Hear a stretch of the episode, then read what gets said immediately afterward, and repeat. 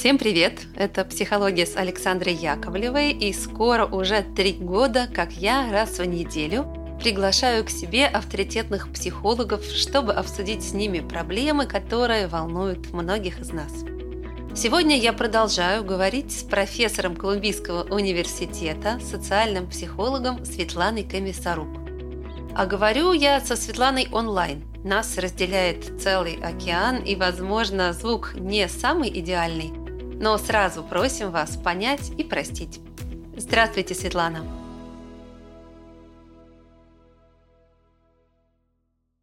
Здравствуйте. Мы продолжим разговор о невзаимной любви. Назвали мы этот мини-цикл «Любит, не любит». И в прошлый раз обсуждали, как переживается любовь безответная. А сейчас поговорим о том, что происходит, когда тебя любят, а ты нет. Такое происходит, к сожалению, довольно часто. Особенно, когда один человек в паре обнаруживает, что больше не так влюблен в партнера, как раньше, а может и никогда не любил. Жить с нелюбимым – это такой очень большой пласт тем, который можно разделить на «раньше мы любили друг друга, а теперь мы продолжаем жить вместе, сохраняем семью, хотя я тебя больше не люблю». Или с самого начала при создании семьи не было большой любви, но общество и окружение, и родители говорили, кто тебя еще так будет любить, или ты сам себе такое говоришь, кто меня еще так будет любить, и ты соглашаешься на этот брак. Это разные ситуации, но обе заканчиваются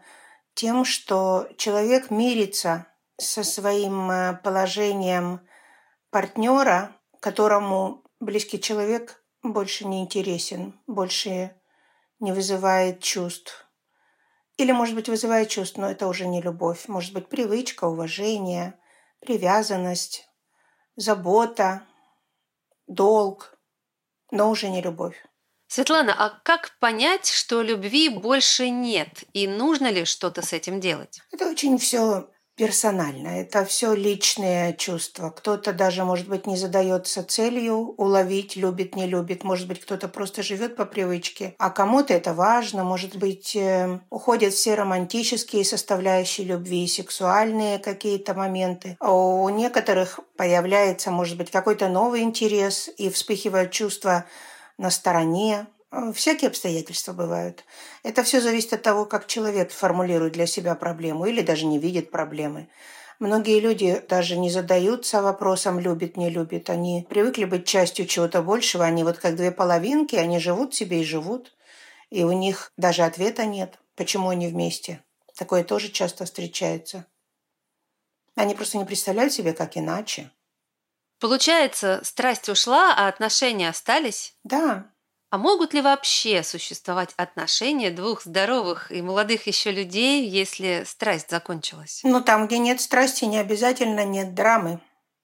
Как у Пушкина, привычка свыше нам дана, замена счастью она. Помните, Евгений Онегин, с этого начинается опера. Дело в том, что драмы может быть сколько угодно. Может быть, даже одна из претензий, что между нами осталась только привычка.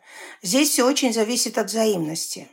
Самая больная ситуация и самая частая проблема, с которой люди идут к специалисту, это несимметричность.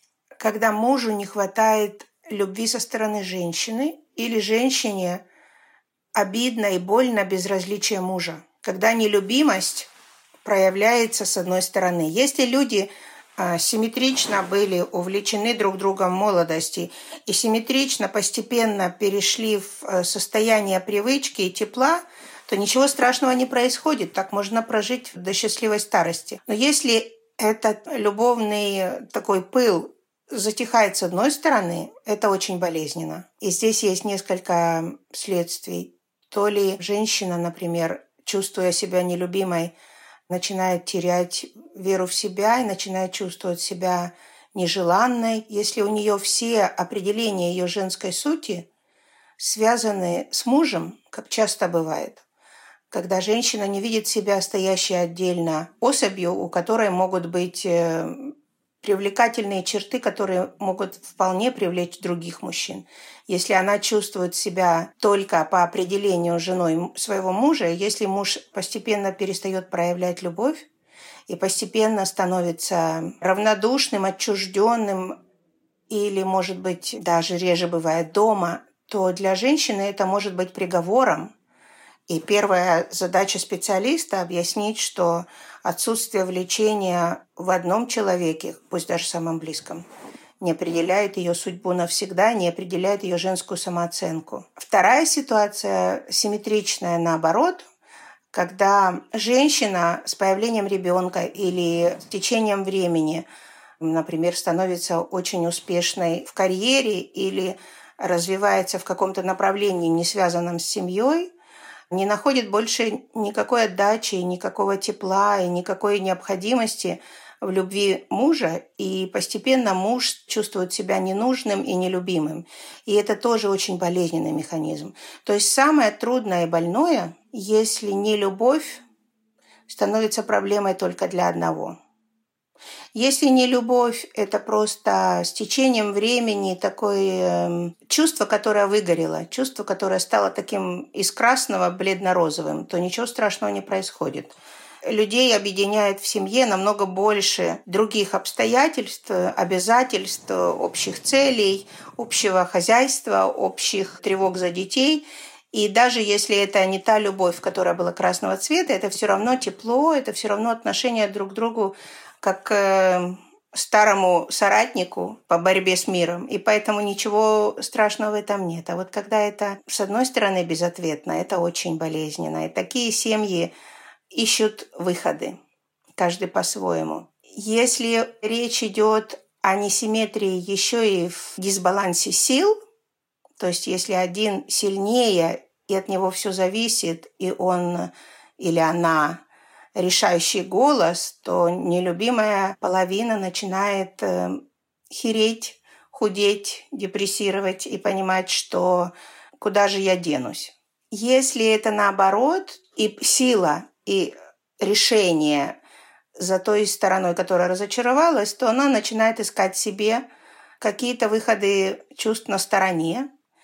И здесь тоже очень индивидуально все. Есть э, семьи, которые живут много лет параллельной жизнью и закрывают глаза на это. Есть семьи, в которых это сразу очень болезненно проявляется, рассыпается. Очень большая часть того, что происходит в семье после того, как один из партнеров не любит, зависит от того, насколько самостоятелен другой партнер и насколько он независим принимать решения. Поэтому так часто мы видим, а, особенно вот в Восточной Европе, в странах, такой какой-то арабский вариант, когда у сильного мужчины несколько семей, и он почти в открытую бравирует этим, потому что все от него зависят, и та самая первая жена, которая была его партнером еще до того, как он разбогател, продолжает с этим мириться, потому что ну, он же отец детей, он же кормит. Это, конечно, совершенно непонятно и очень трудно объяснить в западном мире, в котором люди намного более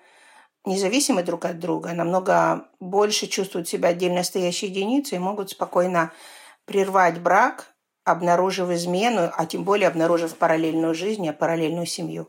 Вы сказали, что там, где больше нет страсти, не обязательно есть драма. Но если она есть, если человеку невыносимо стало принимать любовь, знаете, в кавычках принимать, на которую он больше не отзывается, то как быть?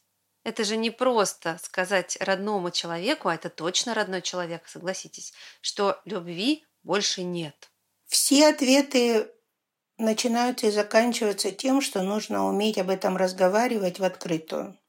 Э, семья, в которой есть диалог, пара, которая может поделиться друг с другом самым сокровенным, даже при отсутствии любви, найдет выход. Пара, в которой вместе с любовью исчезло доверие друг друга, пара, в которой все больше тем замалчивается, все больше конфликтов заметаются под ковер, в этой паре, конечно, диалога получиться не может по той простой причине, что когда один говорит, что нет любви, Второй чувствует критику и начинает или защищаться, или нападать в ответ. Пары, в которых нет стремления понять, что говорит другой, где все принимается сразу на свой счет, и начинается ответная атака, обречены, конечно, на провал. Невозможно об этом говорить.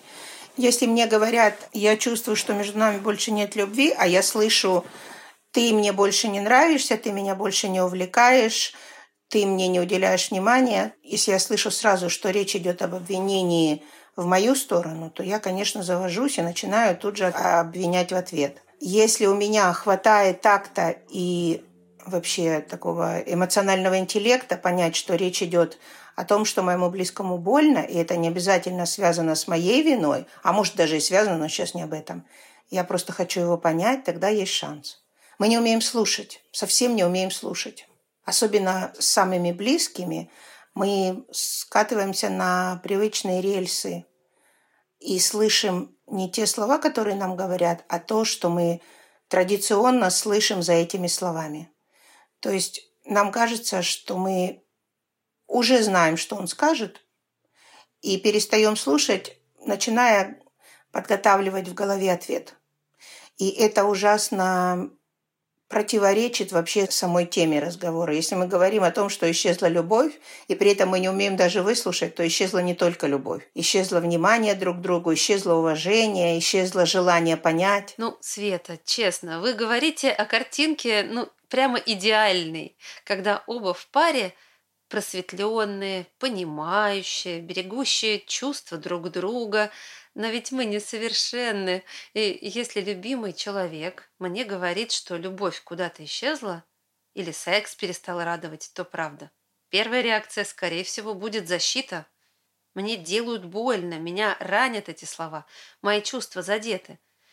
Как это возможно? Что я вообще сейчас слышу? Вот как-то так, мне кажется, люди реагируют. Здесь очень много обвинений. Хотя человек, может быть, пришел не обвинять. Понимаете, это наш такой женский культурный код. Если меня не любят, значит, я виновата. Значит, он пришел обвинять. Значит, он думает, что и я его не люблю. Надо очень внимательно и осторожно выслушать, что человек имеет в виду, насколько давно это длится, что именно он вкладывает в это понятие «у нас нет любви». Вполне может быть, что он говорит о чем-то конкретном, но у нас наша женская сущность, наша женская привлекательность, наша женская качественность настолько зависит от того, что мужчина скажет, любит или не любит, что мы в этот момент чувствуем, как рушится весь мир. Мы чувствуем, что он и про меня говорит, и между нами все кончено, и мы слышим намного больше, чем должны услышать. В этом проблема. В этом проблема того, что на такие трудные темы невозможно разговаривать спокойно. Если бы человек пришел и сказал, я вот ищу какую-то тему, которую можно было бы отделить от своей самооценки. Если бы пришел человек и сказал, например, мы давно не встречаемся с друзьями. Мы зациклены в своей работе, я чувствую, что мы не уделяем внимания друзьям. Я думаю, что женщине было бы легче понять, что он не ее обвиняет, а говорит о какой-то ситуации, которую нужно разрешить. Но если речь идет о том, что я думаю, что у меня исчезла любовь, то женщина автоматически принимает это как обвинение в свою сторону. А ведь это не от нее зависит. Ведь любить или не любить – это же внутреннее чувство, которое не связано с тем, как ты выглядишь, насколько ты похудела и так далее. Или там, например, насколько ты занята на работе. Или, например, насколько ты часто уделяешь внимание. Это не связано с этим. Это что-то такое аморфное, психологическое, такое эмоциональное, что трудно схватить за хвост. И вполне может быть, что это состояние минуты, и человек об этом говорит сейчас, потому что вот так он сейчас чувствует. Совершенно не обязательно, что это приговор. И если мы спокойно об этом говорим, или даже спокойно принимаем, что да, в данный момент не до любви, то мы живем дальше, и все это может вернуться.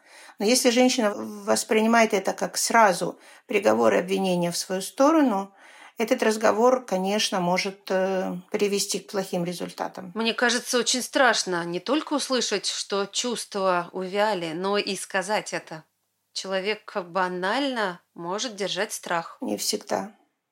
Не всегда. Так как же строить такой разговор? Конечно, любому человеку трудно слышать «я тебя больше не люблю». Света, а есть вообще разница в том, кто инициатор разговора, мужчина или женщина? Это разные вещи. И я не согласна с тем, что мужская и женская реакция будет одна и та же. Все-таки, по крайней мере, мне кажется, в нашем обществе это одинаково болезненно, но мне кажется, принимать на свой счет мужчина будет меньше, чем женщина. Все-таки женщина больше определяет себя, потому любит ее муж или нет, чем муж.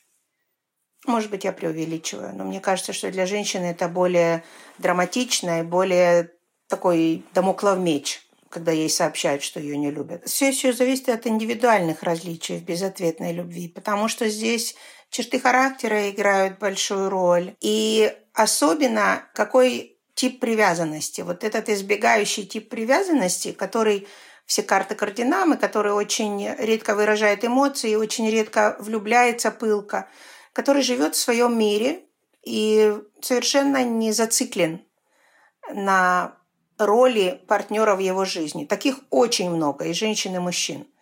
Примерно 30% из всех типов привязанности занимает вот это избегающее. И им не важно, что они нежеланные или что их чувство невзаимно. Для них любовь совершенно не играет той центральной роли, которую она играет для других типов привязанности. И поэтому таким людям легче не проявлять чувства, не получать признание в любви и продолжать спокойно, ровно общаться и продолжать растить детей и продолжать вести параллельную жизнь. Другое дело, если речь идет о зависимой привязанности, о людях, у которых все их чувства, вся их тревожность связана с тем, любишь, не любишь. Таких людей много и среди мужчин, и среди женщин. И вот таким людям проявление любви, объявление о любви и, не дай бог, отсутствие любви – это очень важно. И вот этим людям нужно все время проверять. Ты меня любишь, а ты меня правда любишь? А вот я заметил то, а вот я увидел это, а вот ты раньше так, а теперь так. Вот эти люди, тревожная привязанность – они очень зависимы от этого, и вот у них это становится таким очень важным э, моментом, который может разрушить всю жизнь и все отношения. Все зависит от того, какими мы были любимыми в самом начале нашей жизни, первый год, и как мы поняли, наша психика настроилась, как в этом мире все хорошо или плохо, и любят нас в принципе или не любят. И если у нас была спокойная, уверенная привязанность, то нас э, не собьет с ног ни пылкая любовь, ни ее отсутствие. Если мы поняли в начале жизни, что в этом мире нужно каждый за себя, и у нас избегающая привязанность, то нас это не пугает и в близких. А вот если у нас была тревожная привязанность, если мы цеплялись за каждого, кто нам дорог, и страшно боялись потерять, вот это сейчас во взрослой жизни проявляется ужасом от того, что ты нежеланный и что тебя могут бросить. И вот этот ужас связан с тем, что ты себя отдельно стоящей единицей не чувствуешь. Ты чувствуешь себя чьей-то половиной, и тебе страшно, что тебя по-живому могут отодрать. Хотя человек этого даже еще и не планирует делать. Ну, хоть психологи и говорят, что личность должна быть целой, цельной, все-таки вот эта теория двух половин очень сильна. Нас же в этом прямо растят. Многие мечтают встретить свою половинку. С одной стороны. А с другой стороны, помните, как Раневская сказала? Половина есть у жопы и у таблетки, я у себя одна. То есть, если меня отдирают по-живому, если со мной не хотят жить, то это значит, что где-то моя половина другая ходит, и пока я ее найду, я вполне могу быть одной и залечить все эти раны, которые по-живому. Все зависит от того, как мы относимся к тому, что нас больше не любят. Это центральный момент, который определяет нашу реакцию. Ну, такой разговор, по сути, может просто разрушить отношения. Конечно. Вы должны прежде всего понять, какая цель этого разговора. Очень важно не начинать такую тему, которая может сделать больно и что-то разрушить, не продумав, что я хочу добиться, что я на самом деле хочу сказать. И там вполне может быть, что на самом деле это я не решила, что это так, а это я хочу спросить, и я боюсь, что это так. Или, например, на самом деле меня это вполне устраивает, но я хочу проверить, не считает ли он, что это ужасно, и не будет ли он искать выхода из этой ситуации на стороне. Или это может быть, я считаю, что это нормально, но давай все-таки уделять друг другу больше внимания. То есть начинать с заявления «я чувствую, что любви больше нет» – это, наверное, путь в никуда. Я думаю, это такой приговор, который выбивает из колеи. Поэтому я бы планировала такой разговор заранее, и я бы четко себе представила, что именно я хочу сказать, почему я хочу это сказать, какая моя цель. А дальше, до начала разговора, в какой форме я это скажу, в какое время я это скажу, и какие могут быть последствия, какая может быть реакция, к которой я должна быть готова. Вот эта спонтанность в обвинениях – это такая развязанность, такая неумная развязанность в отношениях, когда ты бросаешься громкими приговорами, а там как пойдет. Это, конечно, разрушает. Такие разговоры нужно готовить самому с собой или со специалистом.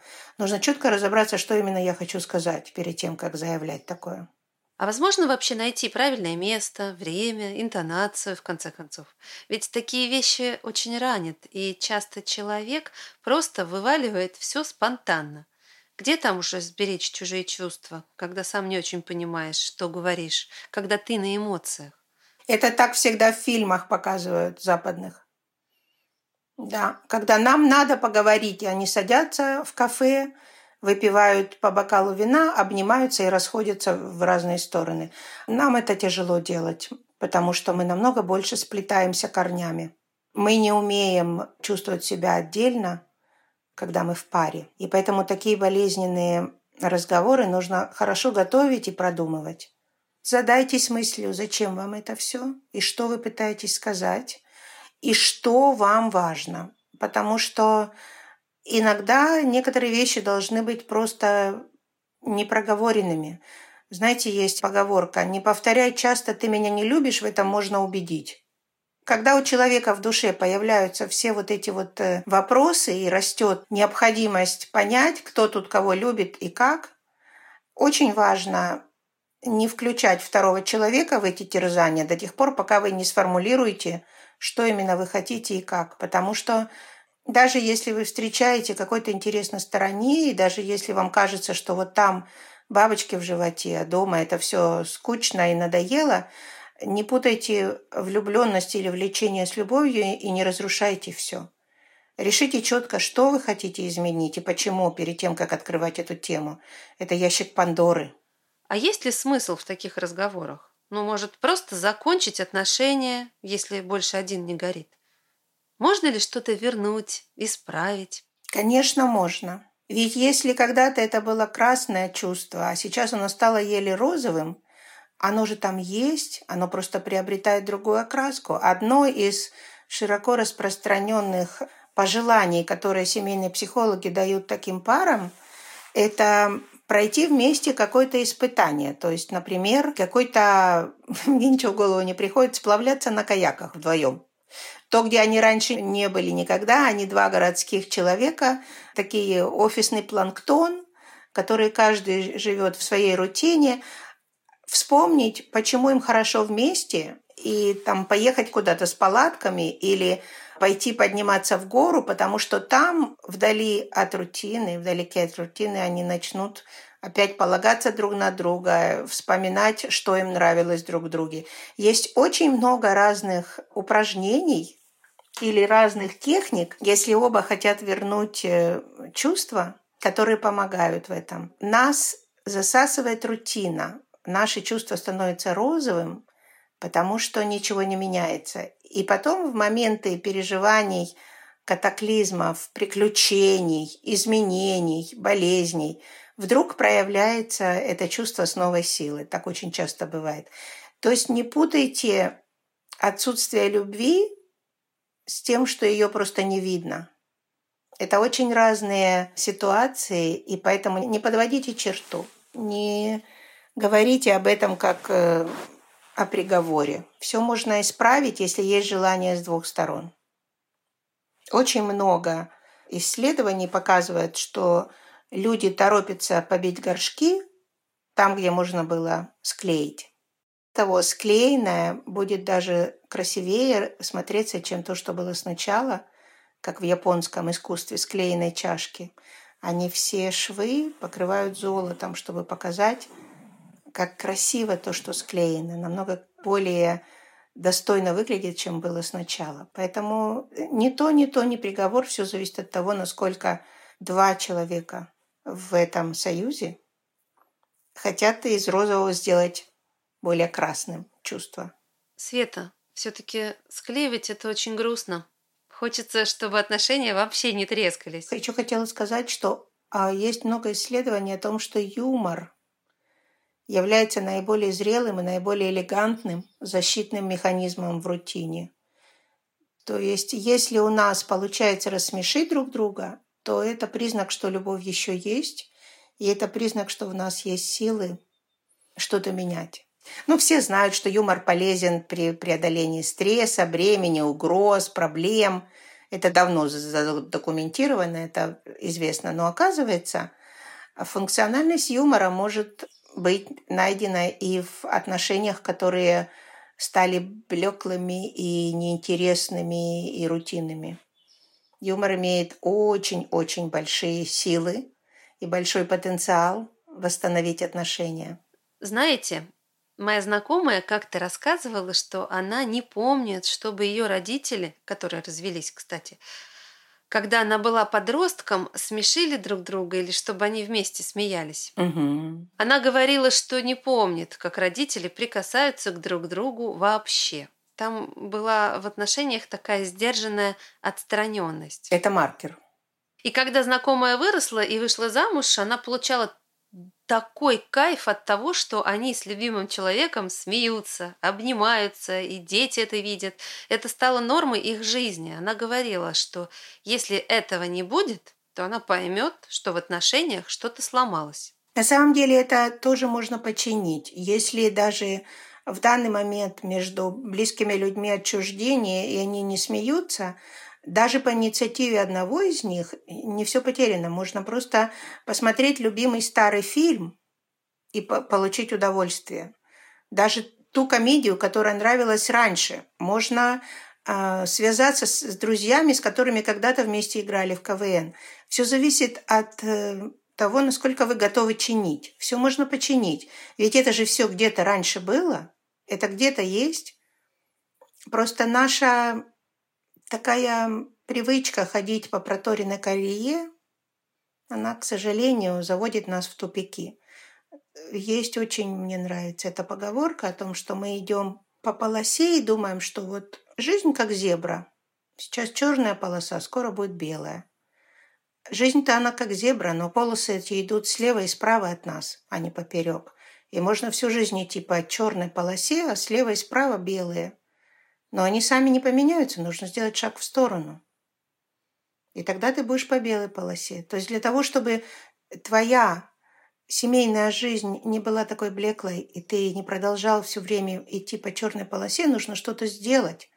Нужно сделать шаг в сторону, по крайней мере, попробовать. Мы очень часто, к сожалению, особенно в отношениях любовных, выносим приговор от страха мы верим в то, что хотим верить, или в то, что очень боимся поверить. Мне так страшно думать, что он меня не любит, что я постепенно в это верю. А на самом деле это может быть еще и не так.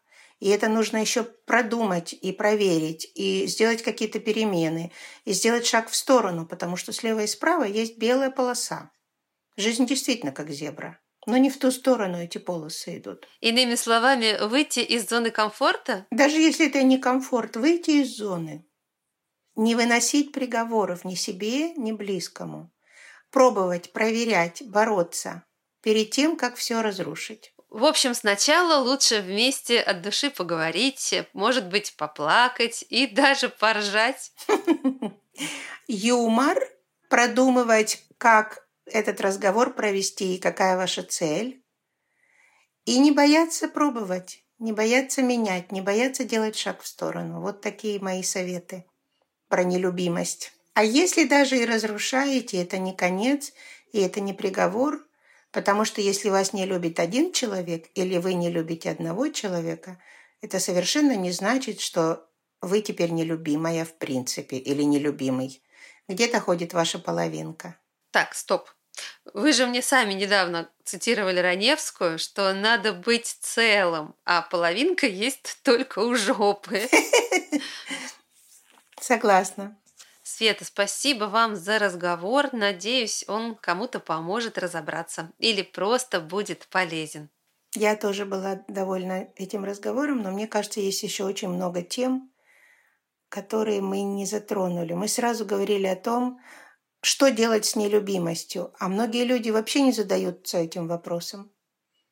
Они просто даже не думают, что с этим нужно что-то делать.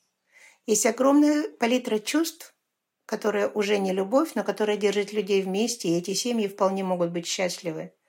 В жизни намного больше разнообразия, чем нам представляется, и намного больше культур, которые не ставят любовь обязательным условием брака, и они тоже счастливы. Поэтому мы разобрали такой наш наиболее очевидный вывод, что если ты не любим, то с этим что-то надо делать. Но это не всегда так. Да, вы правы.